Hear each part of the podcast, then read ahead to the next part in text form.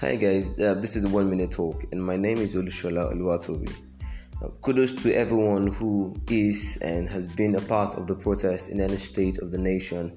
Uh, those who came out physically to join the protest, those who stayed online to tweet, retweet, and quote tweets, those who gave pro bono services, the lawyers, medical aides, doctors, and everyone, those who gave financial donations. Every one of us, we are MVPs. You are an MVP. Um, this protest couldn't have happened without you because we are the change we seek. We are the change we've been praying for all these years, and it's encouraging enough to know that when the time came up, we stood stood our ground and made our demands known. I just want to remind you that you are an MVP and you are the change you seek.